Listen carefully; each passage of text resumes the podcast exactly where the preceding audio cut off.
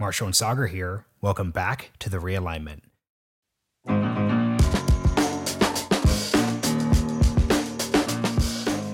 I said that intro the way we normally say it, but this episode is actually a little different. For our first episode this year, we're going to have a very, very, very meta conversation about podcasting, the format that obviously you, Sagar, and I have been working in. But today we're bringing in a special guest, Sachit Gupta. Sachit is a podcaster, and most importantly for this conversation, him and I are going to be working together at a company called On Deck to help people build their own podcasts. So to start us off, Sachit, let's hit the most obvious question. Why are you excited about podcasting and the podcasting space this year? So first of all, thank you for having me. And I am really, really excited for us to work together. Um, the reason I'm excited about podcasting is I've been sort of like behind the scenes for the last about eight years working with a lot of top podcasters and, and started my own. And for me, I don't know any other medium where you can learn from people as fast as you can. So like think about, let's say like you want to learn more about a topic and you email people and you want to get into calls with people. It, it's really hard to like get like fifteen, twenty, thirty minutes with someone, right? But if you have a podcast um, and you email someone, they'll just sort of like roll out the red carpet, give you like an hour, two hours to just record a podcast. And so for me, like I think it's for people who are insatiably curious about a topic or want to sort of establish a, a brand in a different industry or in their industry, it's the easiest way to do it. Um, Seth Godin has this really great quote. Um, People talk about getting like writer's block. Um, no one gets talker's block. So it's like hard to like start a Substack or start a writing publication. Podcasting, you're just talking. Um, you just need a mic. And I think it's just a really easy way to learn. Yeah, it's absolutely my favorite medium. I mean, even more so than television, I can tell you that. Having done short form television and, and done this like in a lot of different formats, this right here, video, audio, long form, no ad breaks, no types of considerations, hands down is the best. Now, we've got a big audience here, which I think really appreciates this particular type of medium, Sachit. They look to people like Joe Rogan. They probably listen to four, five, maybe even ten different podcasts um, in a separate month. You have worked, like you were referencing, some of the top podcasters in the industry, people like Tim Ferriss, you know, others that I think people here might recognize. What are some of the things that you learned um, while you were working with these guys? General lessons, because I actually hear from a lot of people, younger journalism students and others, they're like, Sagar, like, how can I do what you and Marshall do? How can I do what you and Crystal do on Rising? And I wish I had a better answer. But the fact is that this medium is so new, it's so evolving and all that, you kind of forge your own way. So if you're giving advice to somebody like that, what are some of these lessons that you've learned throughout what you've been doing? Yeah, so so there's three things. If if I'm talking to someone who's starting out in podcasting, there's three sort of like things and stories I always love telling. First is um, when you're starting in this game, understand the game that you're playing. So one of the things I did is I looked at a lot of like top tier creators now, um, M K B H D, Mister Beast, um, in, in different mediums. And barring a few exceptions, I, I saw this pattern of like, you start really slow and you keep going slowly. Sometimes it's one year, three years, four years, five years. And then something happens and where you have liftoff, right? Yeah. And, and I think one of the mistakes people make is they start expecting a huge return um, and and they quit too soon. So just knowing like the game you're playing and like, knowing that you want to do it for a long time, like five, ten year horizon, that just separates you from most people, because there's this term actually, in, especially in podcasting, called pod fade, where most podcasts will last like a few episodes or a few months, and then they just go away because the creators give up. So so that was one. Um, second was I, I've seen like people have this fear of like being seen starting small. So when, when you're starting, you obviously have a small audience and people feel like shame or people discouraged about that, but like that's just part of the game. And that's where you have to go through to like start hitting big numbers. So, so those are two things that I always see and help people when they're starting out. So, so the third one is, I think actually that that's, that's another thing that like trips people up, is this idea of like competition, right? Like how do you differentiate yourself from all the other ones? And I made the same mistake when I started out. I remember like I would like try and ask questions like Tim Ferriss or like some questions like Jordan Harbinger or whatever. And I, I don't know how like how you guys think about that, but what I've discovered is um, people will sometimes like sit on their couch and be like, I need to find my voice and then I'll start recording. What I learned was you find your voice through doing it. So like as I started doing more episodes, I found more of my style. And that's sort of like how you become unique and you separate yourself from all the others, is by just doing it. And a lot of people will will not start doing it because they're waiting for the perfect moment, and there's no perfect moment. Yeah, no, this is such an important point, and I want to underscore this actually with my own kind of story here, which is that when we, I, w- I want people to understand, like, Rising as of right now, as this is recording, is officially at one million subscribers on YouTube, right? And if I do a monologue, I do like a daily radar every day. If it gets less than like one hundred thousand views, I'm like, oh, I screwed up. Like, I don't know what's going on here.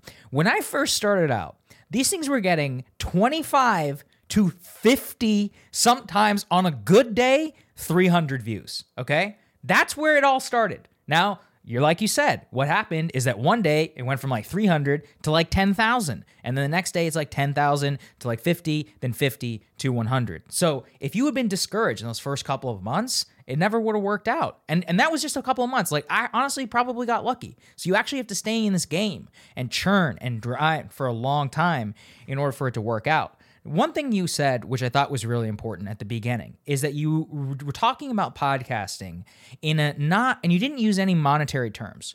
You weren't like, well, if you podcast, like you can use advertising dollars and that supports you. And like, you were like, no, no, no, no, this is a great way to meet people and all of that. Talk about that a little bit more. What is it that's so cool about this medium where we're not just working in order to get more eyeballs necessarily?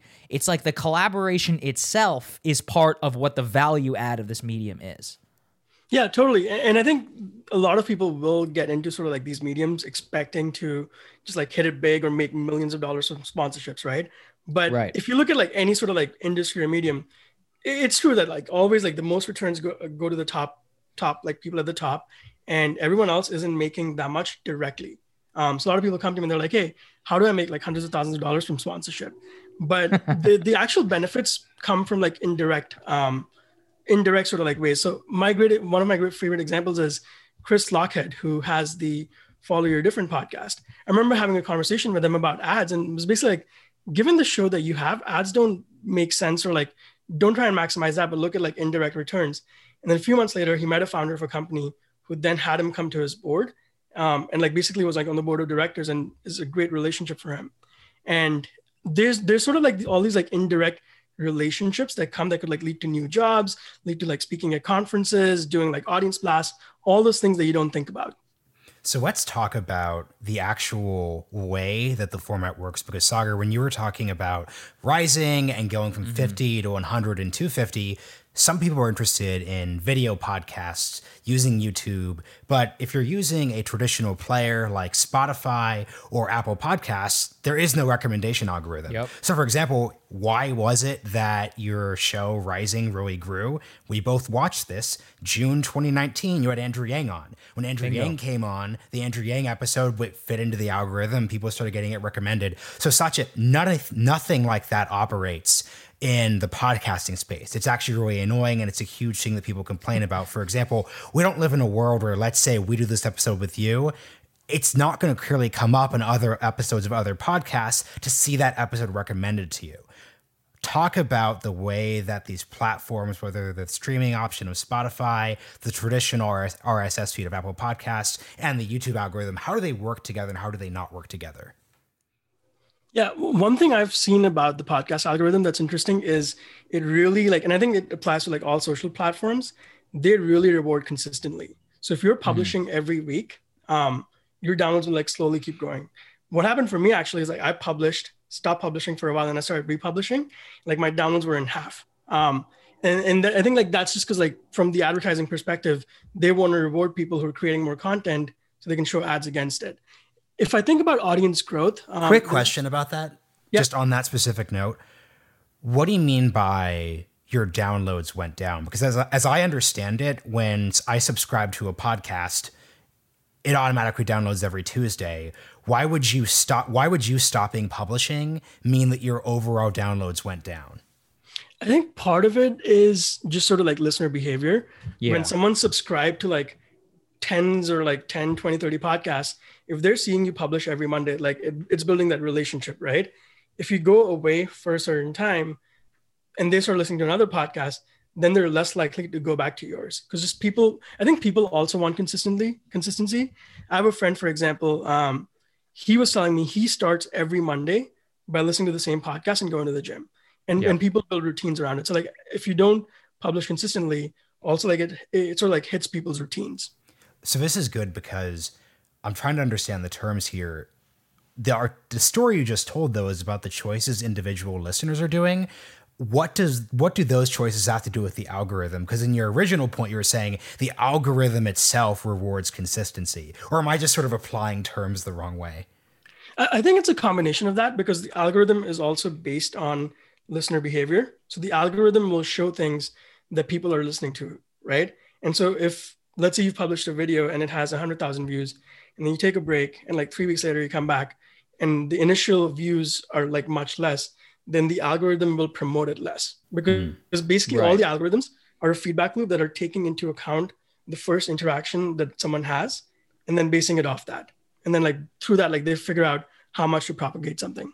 That makes sense to me. I, you know what's so interesting to me about all of this is that I guess it presumes open podcasting, right?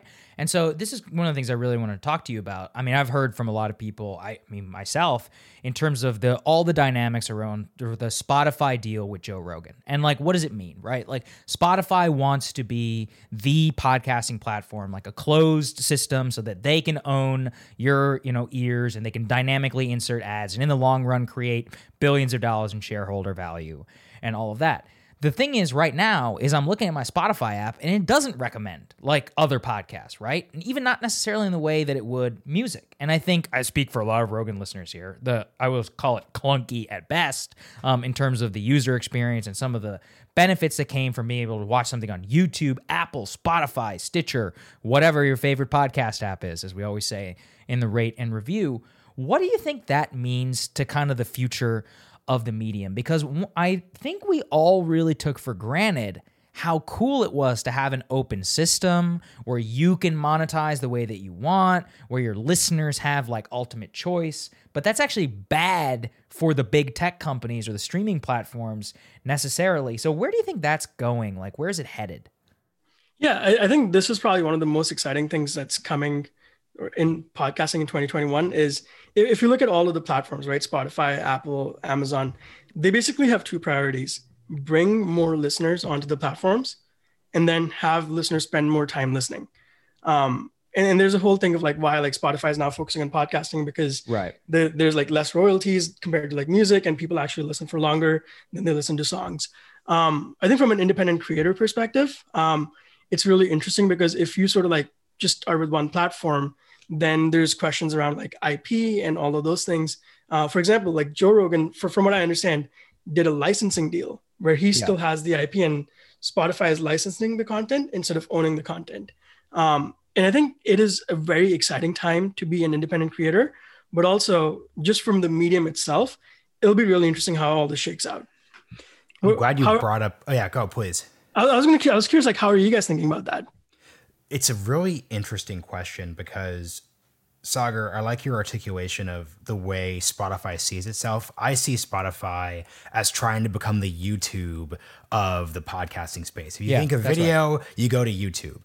They want a world where in twenty twenty-four, if you think of podcasting, you go to Spotify with the streaming system. And that's why they're spending so much money acquiring things like The Ringer. That's why they are licensing Joe Rogan, et cetera, et cetera, et cetera.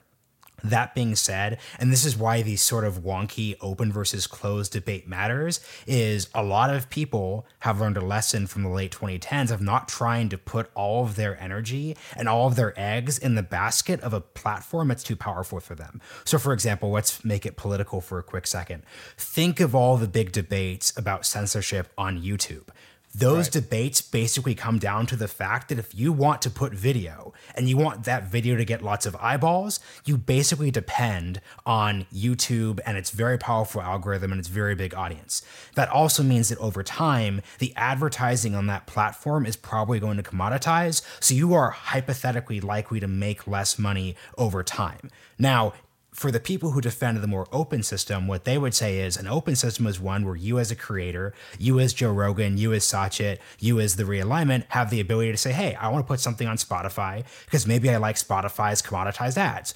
But I also want to use a private podcasting system, which we will get into later. And I want to have a subscriber option like people use with Patreon and Supercast. So those are the big examples. That's the part that I'm excited about. Yeah, I mean, here's here's where I'm concerned, right? Which is this, and this is not an original point. I'm going to give credit to Scott Galloway. I was listening to something he said uh, very recently, who was on the podcast too. So if, if you haven't checked out that episode, I highly recommend you do, is he was talking about how content for big tech company is is becoming featureized. So let's explain that, right? So like whenever something is featureized, what does it mean is that the content itself's job is not to make money. So for example, like on Amazon, if what they're featureizing a podcast or a book or whatever is that they own your ears for thirty minutes to one hour more per day, which is actually worth a lot of money in terms of converting to number one, Prime memberships and in keeping you within the Amazon ecosystem. Same thing for Apple or Netflix. So what does that mean? When something becomes featureized, it's not actually about the content itself. And what I think the my biggest concern is, is going to create a space for a lot of shitty content where you can have a lot of just absolute crap where, you know, tech, because of the way that it's subsidized, you know, through their alternative businesses, can pour all this stuff in. But at the same time, there's literally never been more money on God's earth than to create content. So it's like it's like this weird thing where there's never been more financing available. Now we have The Queen's Gambit, which apparently was a two-hour movie, and then they made it into a ten-part series. I thought it was awesome. Maybe, you know, one of the episodes kind of sucked, but, like, whatever. Um, and there's a lot of other, like, awesome content out there that literally would not exist without this whole featurization thing. But I just feel like the incentives could be aligned differently. What do you think, man? Yeah, there, there's so much in that. Um, yeah. When we were talking before, we were talking about how if you look at, like, like entertainment, right? Before, the the the biggest cost for movies was like production costs. So then you had like five biggest stu- these five big studios yeah, right. that basically control like what movies got made.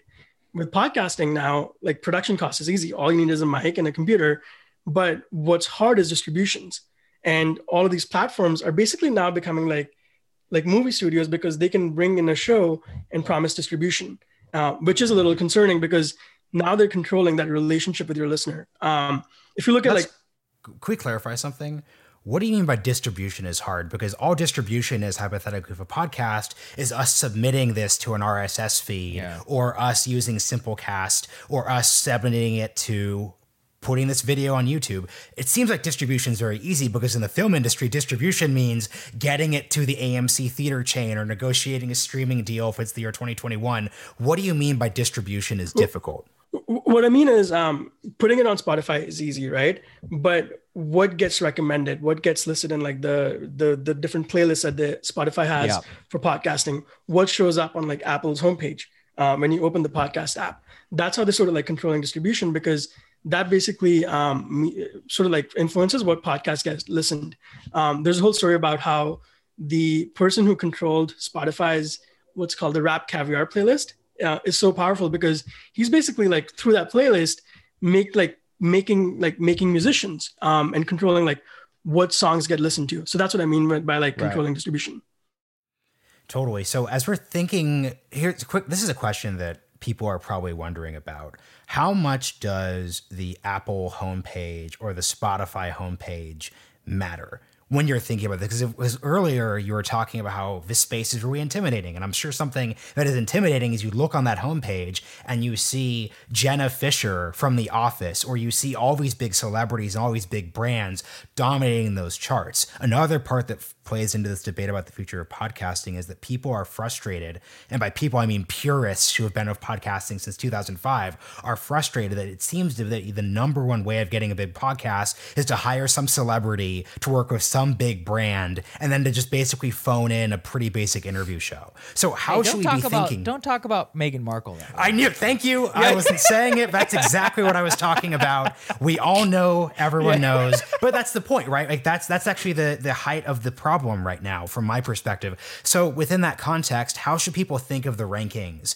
when it's all about big brands and celebrities and those dynamics?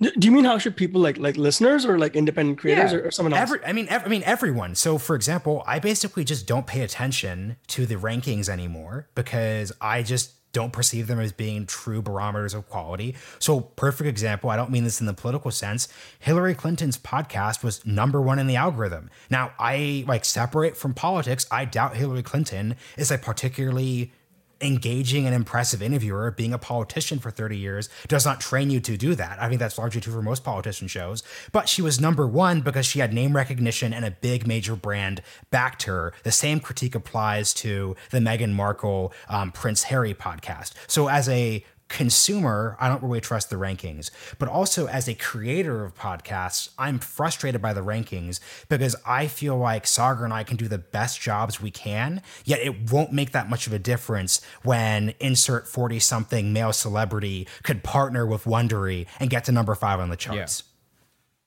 Yeah, yeah, and I think this is going to be a real problem as more people move into the medium. Um, and and what you, all you can do as a creator is like, differentiate yourself, right? And like the topics you cover, the guests you have.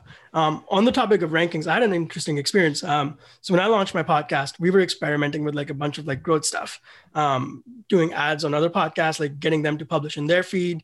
Um, the thing that worked though was just buying ads. So we basically bought ads on all of these like affiliate networks, directing people to the podcast. So if you opened an app on your phone, like some random app, there would be an ad for my podcast. Um, and it worked way better than I expected. Like it pushed the rankings. It, it pushed it to number twenty-five in like all podcasts in the country. And while it did lead to like some listeners, not that many, because the thing I realized was, uh, guess who looks at podcast rankings? Who? Other podcasters. Yeah. Because they're like comparing the charts, right? Like, like right, right. Maybe like consumers aren't listening, like going that deep in the thing. Um, It, so, so what it helped with was like, it helped with positioning, it helped with getting bigger guests. I was going to say booking for sure. That's where it's yeah, going to help the most. Yeah, exactly. And so I think like in, in that sense, it is important, but I agree with your point of as sort of like all of these big celebrities start coming to the medium um, and bringing their audiences from those mediums into podcasting and going up the charts, um, people who've been doing it for a long time and the purists, um, they have to now start thinking about growth as like a very separate function from just a production, because most creators don't really spend time on growth. They just love spending time on creating. Yeah, I mean, I think this is where I'm, I want to try and bring people more into this, which is like, why should you care? And I think one of the things that we've always trying to highlight here is we're like, look, guys, if you care about the future of independent media, of politics, of the way that this all works, it all flows through media and through distribution. That's why, like, the fights over who owns what, like with Joe Rogan and Spotify, and then Spotify employees being like wanting to censor him and him, you know, posting a video making fun of them because he's like, hey, screw you. Like, I don't actually need you, right? Like, that's a big deal. One of the other ones here, and people always make fun of me whenever, whenever we talk about this, because they're like, I can't believe Sagar even cares about Call Her Daddy. But this is what, I mean, Marshall and I have been kind of obsessed with this for the last like year, is because it was like this watershed event, um, like in podcasting and media and like who owns what and all. Can you just, can you break this down for like, maybe just like what you thought about the whole situation? And as a recap, this was Call Her Daddy's, like the Barstool podcast, which was, it was very high up in the in the algorithms, and the hosts dropped out, and they basically were like, we weren't, we're going to leave. You know, we want you to give us the I P, the intellectual property to the show. And Dave Portnoy like trolled them, you know, in, and one of them out of the show. And they eventually came to a deal, and kind of everybody in the creator space was like totally obsessed with this. Uh, just break that down a little bit. And a and a kick and a quick yeah, thing. The huge issue that came to the resolution was Barstool and the Call Her Daddy host splitting the I P. So they together are building this product, versus before they didn't actually own the I P to their show. So typically for many people who are building podcasts within a big media company, they don't actually own the I P to their show, which becomes an issue because, to the earlier point, Sachit, you were making, it's actually straightforward to produce this podcast. So if I'm Michael yeah. Barbaro at The Daily, a lot of listeners know Michael and they know Michael's voice. And a lot of them are part of that because, to your point about Monday, I'm sure there's actually there are millions of people who go for their morning run every Monday morning with The Daily with Michael. So at a certain point, Michael and any creator has to ask themselves, how much of this is just me and how much is the bigger media company? You can't do that in cable news, because if you're Anderson Cooper, yeah, a lot of people watch Anderson Cooper, but he also has a ten million dollars set. So he yeah, can't just right. up and leave and employ five hundred people to service that too. So that's the key context for why that debate's really structural. Yeah, and actually um, in this context, you also want to share, Marshall, the BuzzFeed story. I know you like care about that example because I think it, it fits in so well with this.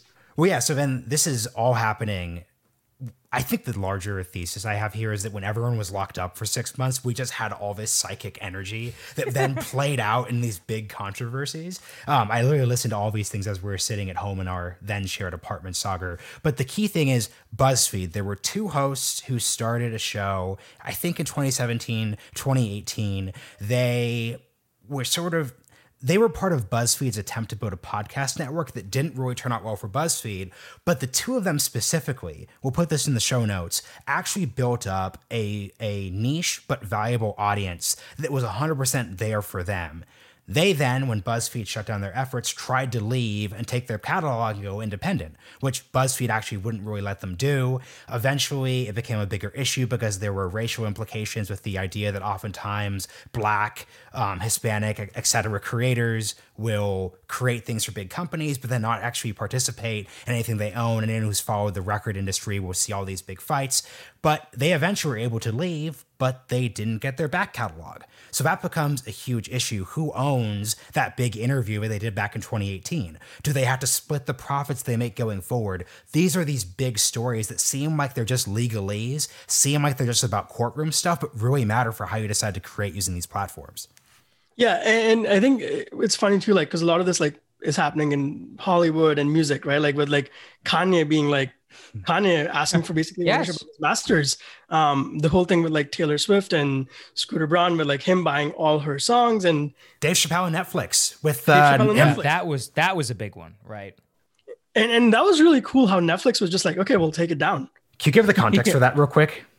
Yeah. Um, so Dave Chappelle had a show and it was owned by the network. Um, and I don't know exactly what his deal was, but, but I think like from his deal, he didn't really make money from like reruns or syndication probably on other networks. And so the show started getting syndicated on Netflix. And um, I bet the network was, or whoever like owns it was making money. Comedy Central. Viacom, Comedy Central. I think. Yeah, it was yeah and, Viacom. And, and, yeah. and Dave Chappelle wasn't getting anything from it. And I think that's sort of, if you look at like the creator space, um, and I'm putting like musicians and artists in it too, like that's been the history with these studios actually having ownership of like what creators create. And and I think what's yeah, happened no, is, yeah. I was just saying, like with, like with like production costs going down, this is the first time where like creators can actually own their I P, um, like like with this podcast. Um, and I think what we're going to need is like new models of like I P sharing and ownership, where creators also have participation in both the equity and the upside from what they create. Yeah, I mean, this is the this is the future. Uh, I'm absolutely convinced of this. And you see, and it's like you were just talking about, Marshall. I mean, like, I doubt Michael Barbaro knew how big The Daily was going to be, right? Like, The Daily is basically the news briefing for the professional upper middle class. Nothing wrong with that. It It is what it is. It's a great product. They're pretty good at what they do. And that is something worth like tens of millions of dollars. Now, I'm going to go out on a limb, and I don't think he's getting paid tens of millions of dollars. I don't know what if he has a piece or of that or anything, but people who largely came up in more traditional kind of strictures in media actually have no idea how much they're getting ripped off.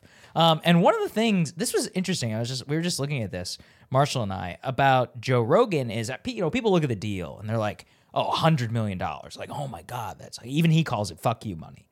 And like, but then you look at how much the stock popped after Rogan Um, signed up for Spotify, he created like billions of dollars in their market cap. And you're like, oh, so wait, in a way, he actually got ripped off because he licensed his content and added billions of dollars in shareholder value to Spotify. And as look, I mean, maybe he has, I don't know his deal or whatever. I've never asked him about it or anything, but like, I don't think he got paid in stock. And so like, he's getting paid cash. Spotify's C E O, Daniel Elk or whatever, adds like, you know, another five hundred million or whatever to his net worth. I mean, of course, it's the greatest deal in the world. Like, I feel like people who are who are creating stuff need to think more about what the actual value that they're bringing to these different brands are. Yeah, I think as a creator, the biggest value that you have is that relationship with your audience. Um, and mm. and I think that's where like there's this like move towards like platforms like Substack, where you basically, for example, like own the email list, right? Of, of the people who subscribe to you. Yeah. Um, ten years ago, for example, Facebook started pages, and then all these brands built up all of these pages and had a relationship. And then Facebook basically started decreasing the organic reach. So mm-hmm. now like this relationship that you have already, now you have to pay for pay to access for it. And, and I think like in the Rogan case, um, yeah, like that direct relationship that he has with his audience is so key, because once you have that trust, then you can start selling other products to the audience and like start making money and hopefully have ownership in those businesses. Um, I think the, the greatest example like recently is like Mister Beast, who has a crazy YouTube audience and then launch- Can you explain him for uh, for the uninitiated? Explain Basically, Mister anyone Beast. Over twenty-five is what we're yeah. really saying. yeah, M- Mister Beast, I think he started on YouTube at like twelve and just yeah. started making all of these like gaming videos and then found his stride when he started doing stunts. And I think he just like figured out something about the YouTube algorithm where he's like now like giving away an island, giving away all of this money, and then just built this massive audience. I think it's like one hundred... I think he's close to one hundred million subscribers or something like that. Yeah, he makes That's the insane. most amount of money on YouTube, right? He's like the highest paid YouTuber or whatever. I think the highest paid is yeah. the, the nine-year-old kid who has the oh, right. toy empire. Uh, I think Mister Beast is second, which, which is another great example, right? And so Mister Beast had this relationship to his audience and was like, what else could I do? And then out of complete left field, at least for me, like launched this chain of restaurants called Mister Beast Burger. Just basically like you go on this app and it's on Uber Eats and everywhere, and you can just like order yeah. burgers that are branded with uh, his his stuff. And it was the number one app in the App Store um, for a week. You know, I, I went down this rabbit hole recently on some of these. So as a, as a, you know, I owe all my success to YouTube and like I should know more about YouTube, but I'm not like of YouTube the way that a lot of these people are. So I kind of went down a rabbit hole um, with this guy, David Dobrik. I'm sure everybody who's young is like, of course Sucker doesn't know who David Dobrik is. Well, I just found out who he is. Okay. Uh, I mean, this guy is like the Jimmy Fallon of Gen Z. And like, I'm watching this kid, f- three, four minute, twenty second videos. They're getting like ten million views per. And it's just like jokes, practical jokes and stuff. And they're all wearing those like and clickbait sweaters. And like I was flying through through uh, the vacation and I, through the airport. Every Gen Z kid is wearing one of these G- Gen Z clickbait sweaters. And I was like, wow, like this is like an entire perma subculture that has evolved where I, I could go around Washington. Nobody would know who David Dobrik is. Nobody. E- even you could hi- ask the highest N B C executive or whatever, be like, who the hell are you talking about? Right? I mean, this kid probably has a bigger audience than Jimmy Fallon, honestly. And so I'm like, that level of disconnect is creating, in my view, probably one of the biggest market opportunities like of all time.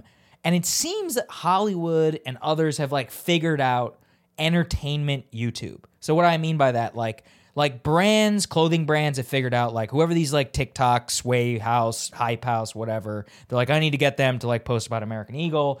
I need to get David Dobrik to read me like a SeatGeek ad or whatever, which has been like phenomenal for SeatGeek. Next time I buy tickets, I'll probably use his his, his thing. It's like a great deal. Um, and so I'm thinking about this, but I'm like, the rest of the sector hasn't been monetized in this way. Are people like waking up to that? Um, like, how do you think the industry is going to be moving as it moves away from pure entertainment into more places like news or, you know, I mean, I mean, even like Tim Ferriss's show, um, and other more like alternative spaces that don't track so directly with entertainment? I, I think that the playbook is probably the same in like different industries. Yeah. So there, there's two things happening, right? One is um, what Nawal calls um, this age of like infinite leverage, where now one person can have a bigger audience than like most shows. And I think David Dobrik's audience is probably bigger than, yeah, like most late night shows, especially yeah. now that everything is on YouTube and everyone's doing it over Zoom. It's insane. Um, and so that relationship can be scaled to like infinite products and everything. I think that the other move that's happening is, if you look at like influencers, before they would monetize by like doing like ads. And then they figured out if they're like moving product, instead of like just charging like one time for a post, why not charge for a percentage of product? Um, right. So then like that, like they started doing like affiliate deals. And then they were like, well, why don't we just like create our own products, which is like Kylie Jenner's like makeup line. And Bingo. Then the, um, a lot of the like uh, Bryce Hall and, and, his partners from like Sway House, the, the TikTok stars, they have their like own energy drink. And I think that's where we're moving is if someone has this trust with their audience and a niche, niche, they'll like start creating their own products now. So as excited as I am to fantasize about the Realignment energy drink line and our super throwback nineteen nineties champion um, hoodies, yes. I have to ask, let's bring this down for an actual listener who is probably much closer to, in terms of where they're starting out, twelve-year-old David Dobrik. I mean, Sagar, even when we started the Realignment, mm-hmm. I was a fellow at a think tank. I'd worked at P B S. You had your Rising show. So most actual people who are starting out are starting out with nothing but their voice, maybe two hundred to six hundred dollars worth of equipment. Sachit, how should they be thinking? And this is actually how we could get into your new job that we're working together on mm-hmm. with On Deck. How should they be thinking about entering into this space? Because it's on a certain level, talking about David Dobrik, as fun as that is, is like talking about Marilyn Monroe. Yeah, when you're talking right. to some kid who's moving out to, to California to work in Hollywood. Yeah. And I'm curious, like, even with like your guys' show, because you guys started last year and it's grown. How do you guys think on sort of like the monetization and like business side of it? I am most interested in the niche idea. So from the start, because we were grounded in legacy media, The Hill, P B S, et cetera, we never framed ourselves as we're trying to be just this big show. We thought, what can we do that we can do better than the sort of institutions we were at? And what that was, was we could focus on this very specific Washington D C, Washington D C, you're young, you're interested in politics and policy, but you don't like whatever is happening. We focused there. And that's the advice that anyone who's thinking about this should apply. It isn't just about, it isn't just about politics and policy. It's, hey, I have two friends who are from Oregon. They want to do a politics podcast that's an interview show that's focused on the state legislature. In both cases, that's an audience of six hundred to five thousand people who you're starting out with. But if you could find a way to deliver something consistently to them, that's when you could start expanding out. That's how you could sort of, to bring a phrase from startup world, get to audience product fit. So you have your podcast, you found your audience, you could expand out there. But on a broader level, because we worked through your initial framework of not thinking of advertising as our initial market, we thought, hey, what if we partner with a think tank? That's why we're partnering with Lincoln Network. We don't sell traditional ads. Sagar's not reading about MeUndies anytime soon. But at the same time, Lincoln Network, because we work with them at the Reboot Conference, because we're aligned on our interest in tech and politics, they will sponsor and pay for the production of this episode. So we didn't think, we thought along those strategic lines. We didn't just think, how are we going to be able to read ads for a twenty-five dollars C P M? And what's your thing on this, Sagar? Yeah, it's definitely that, which is that I was like, I do not want to read MeUndies ads. Like, I just don't want to do it. And I'm not saying there's anything wrong with it, but I'm like, you know, there's, there's like a different way to do this. Um, and I guess, I, I mean, people are probably rolling their eyes, but like, I was really inspired when I figured out like Joe Rogan's, what like the key to his success was, because what Marshall was talking about is like, yeah, we started out like policy poli- policy and politics, and there's a lot of people out there on Capitol Hill and, you know, K Street and whatever who listen to this podcast. Um, they probably won't listen to this one because they're very, they're always like, oh, a politician, like I'll listen to that one. It's it's like literally useful to their job, so we're adding value there. That's great. Um, my goal from the beginning, though, has been, look, we're multifaceted people. Like, these aren't the only things that we care about. And actually, that's a benefit in this space. Because I used to think, I'm like, ah, like, if we talk about this here, like, people are going to be, you know, bored or depressed. And I'm like, no, no, no, no. The, the beauty of this is that you can listen to whatever you want, right? And so, like, I'm sure other people do this with Joe Rogan. Like, whenever I see, I'll, I'll scroll through, like, his latest, like, six episodes. And I'll see one about history. I'm like, boom, gotta listen. Right? One about politics. Gotta listen. One about M M A. Look, I went to an M M A fight once. It was pretty cool, but like, I'm not going to listen to four hours of him like breaking down each jujitsu move. Right? And it's all good. Right? Because there's a huge segment of his audience which skips politics and skips yes. history, but only listens to that M M A. And I was like, that's the genius of it. Right? Which is that in traditional media, being multifaceted is a bad thing. Right? Like, they want you to hammer home your niche in order to keep, like Fox, for example, like if you're on T V, uh, your job is to like spit red meat right at your screen for forty-five straight minutes and keep people hooked in between those ad breaks. Here, if you only listen to one episode a month, because we do one tech episode or like one politics episode, fine, right? It, that's completely fine. It actually helps everybody. You get what you want. Like, we get to talk about everything that we want. It's like the limitlessness of the space is what like I'm inspired by, and that's like what I want to keep and grow this thing up into, right? Uh, yeah. So I want to underscore like two things that you guys mentioned. Um, one is the the sort of like different topics that Joe Rogan covers, right? And really, like, he's really like four shows in one. There's the comedy, there's the politics, there's the health, and then there's the entertainment. Uh, I'm really curious, actually, like now go back and look though, like when he started, was he doing all four, or did he just focus, let's say, on comedy, really no. build a brand in that and like do others? Was it not that? See, ex- it was it's, it was comedy. See, that was the thing. I, I actually went back. I started listening to some of the old ones just because there were some guests that I was like, I wanted to listen to them in the very beginning. Mm-hmm. Um, and there was this one guest. It was like a drug journalist. Her name was like Maria. She was Portuguese. I don't want to butcher her name. She does a North, uh, National Geographic show, which is fantastic.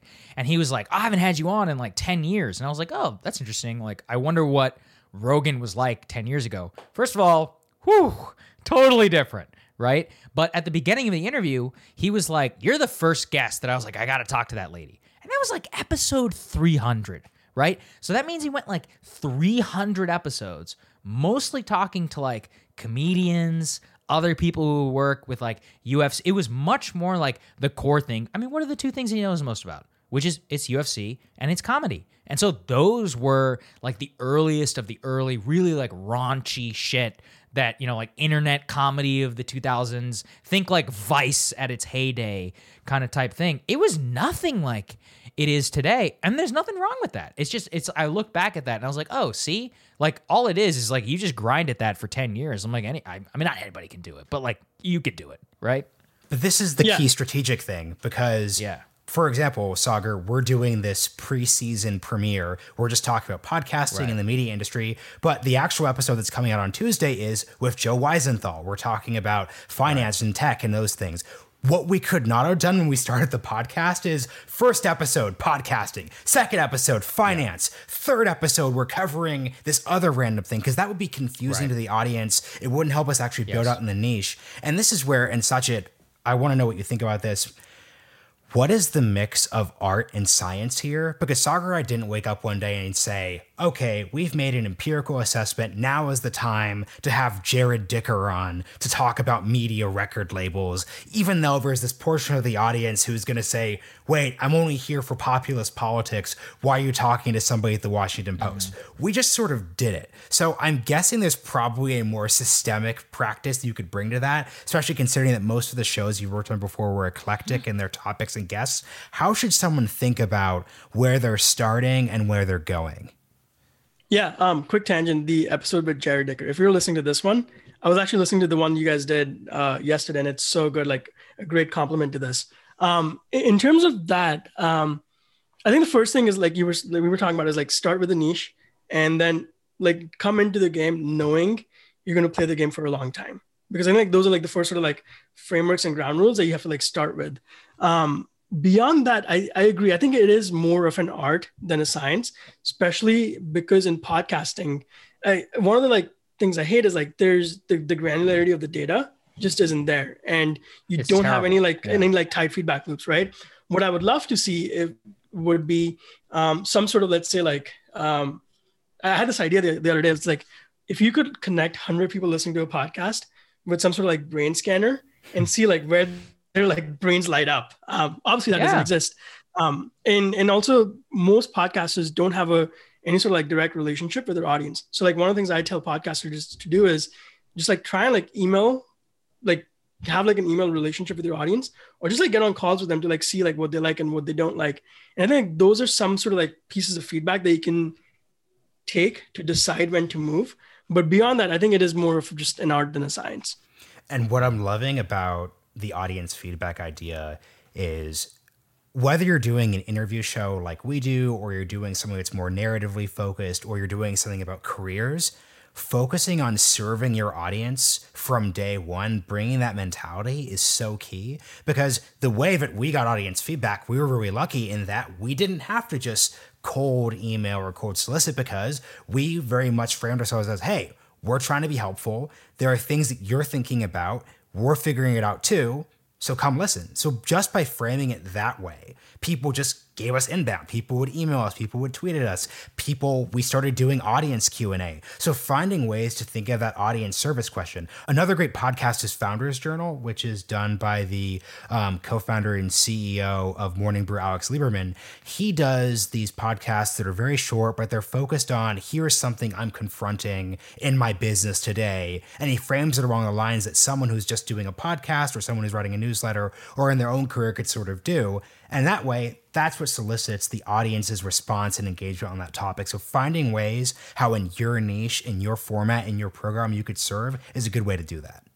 Yeah, and I think the preeminent article on this is like the the whole like Kevin Kelly one thousand True Fans, is because really like you want to get that first before you start thinking about like outwardly yes. expanding. Um, so for example, like for me, when I started, um, I had spent so much time with podcasters who I know were very good on the creative side and not on the business side.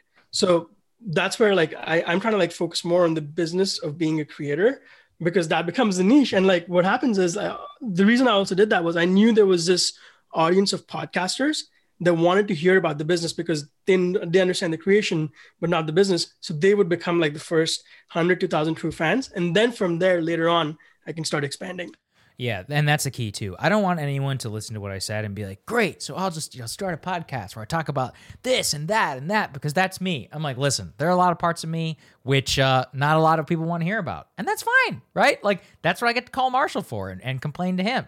Like, what this is about is you find an audience and you give them, you know, this, like you said, you one thousand Tree Fans, and you try and figure something out together, and you use feedback and all that, and then you try and find other areas in which there's market fit. So, like, don't mistake something for, like, just because I want to talk about something, that means that other people want to hear about it.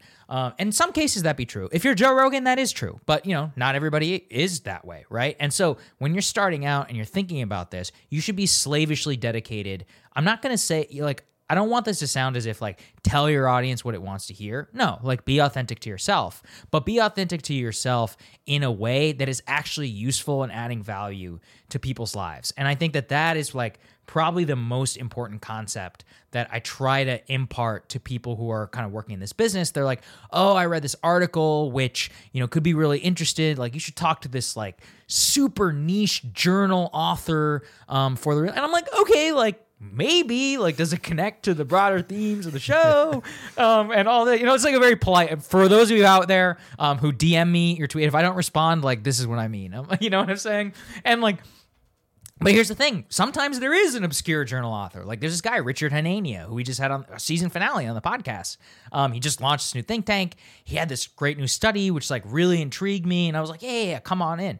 But, like, that, the thing is that I knew that that paper directly related to the thesis of my podcast, right? So, like, you have to have the brain of, like, like you just said, like, I know there's an audience out there. There's this thing I'm legitimately interested in. Those things kind of have to come together. Um, because I think a lot of people really make the mistake of saying, like, oh, well, I'm really interested in, you know, whatever. And I'm like, okay, well, like, I hope that there's enough people who are, or, like, you should do some research and make sure, you know, test it out and all that stuff, and be willing to abandon that if it doesn't work out and try something else, which is same and authentic to yourself. But there's a lot of self-indulgence in this business, which I think, you know, actually does a lot of uh, harm to, to some people. Before yeah. we... Oh, sorry, Sachit, please. Uh, j- just to quickly add, like, I think a lot of yeah. people are, like, talking at their audience yes, instead totally. of talking to their audience. Um, so it's like a one-way thing instead of a two-way thing where you can, like, get feedback. And the more you can do that, the faster that you can improve.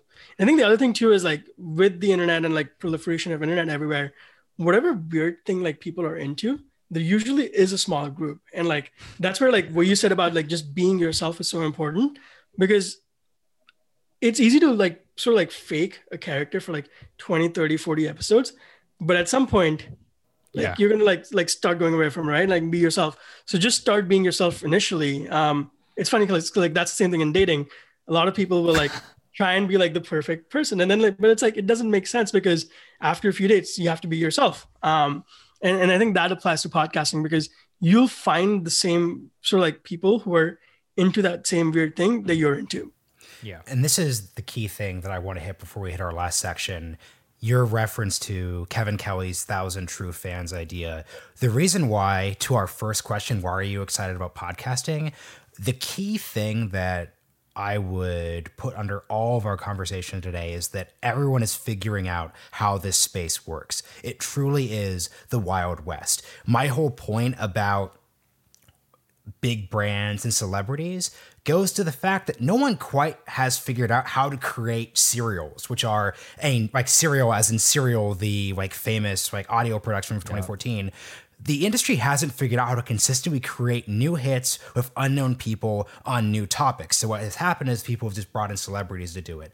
It's the Wild West idea. This is a total frontier. And if you want to get into a space where there's all these interesting ideas, like once again, the Thousand True Fans idea, which I would basically summarize, and correct me if I'm wrong, Sachit, is meaning with today's media economy, it is possible that you could ha- create a product that is supported by a thousand people and you're just good to go. In the sense that if you could create, and actually also Lee Jin, who is basically one of the best writers on the creator slash passion economy. She used to be at A sixteen Z.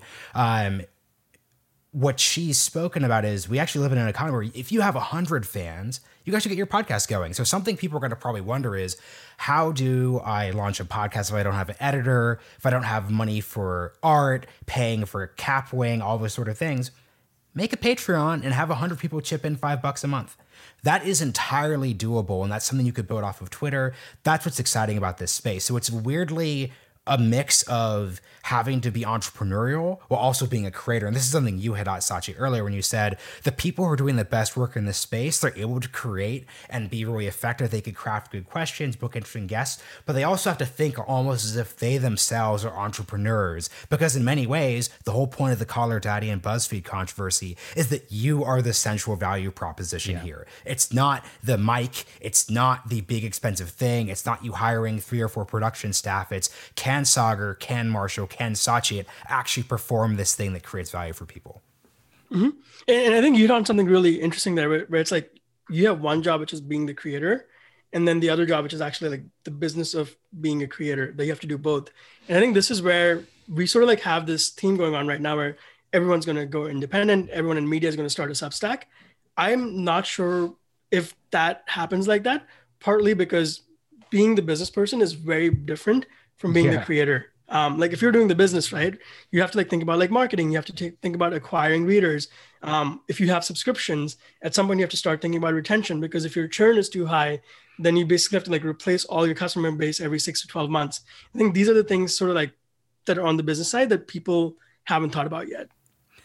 Yeah. So as we're wrapping up here, let's hit what you and I are working on this year specifically at On Deck. So for quick context for everyone, I have been podcasting The Realignment. I worked at P B S. I did the work at Hudson and Lincoln, but I'm joining the On Deck team with Sachit, where I'm going to be a podcast partner, and you are actually the program director for the podcast program. Can you just explain like what On Deck is, what your job is, and why people should look into the programming that you're working on? Yeah, so On Deck was started by Eric Torenberg um, about four or five years ago as just a sort of dinner series exploring for people who wanted to explore what was next, because he was number one at Product Hunt and then wanted to ex- wanted to explore like what do you want to do next and create a safe space for people to come together and do that. So so last year they started the Found Fellowship, where they brought together one hundred plus people to explore what they want to do, do next. And it's this idea of like community as a service, and for me, the experience was mind-blowing. Um, just sort of like how helpful people were, how giving they were. Um, and I was like, I want to be part of the community and like forever. Um, this year, when COVID hit, they were literally about to launch the third fellowship, and it was in person, and they moved everything online and actually worked better than it expected. So On Deck then expanded into like all these different verticals like media, no code, um, climate, to create all these different fellowships. And Marshall and I are working on the podcast fellowship. Um, My mission with that really is to like bring together both seasoned podcasters and people who want to just start podcasting, and, and really like this idea of like training the next generation of podcasting talent.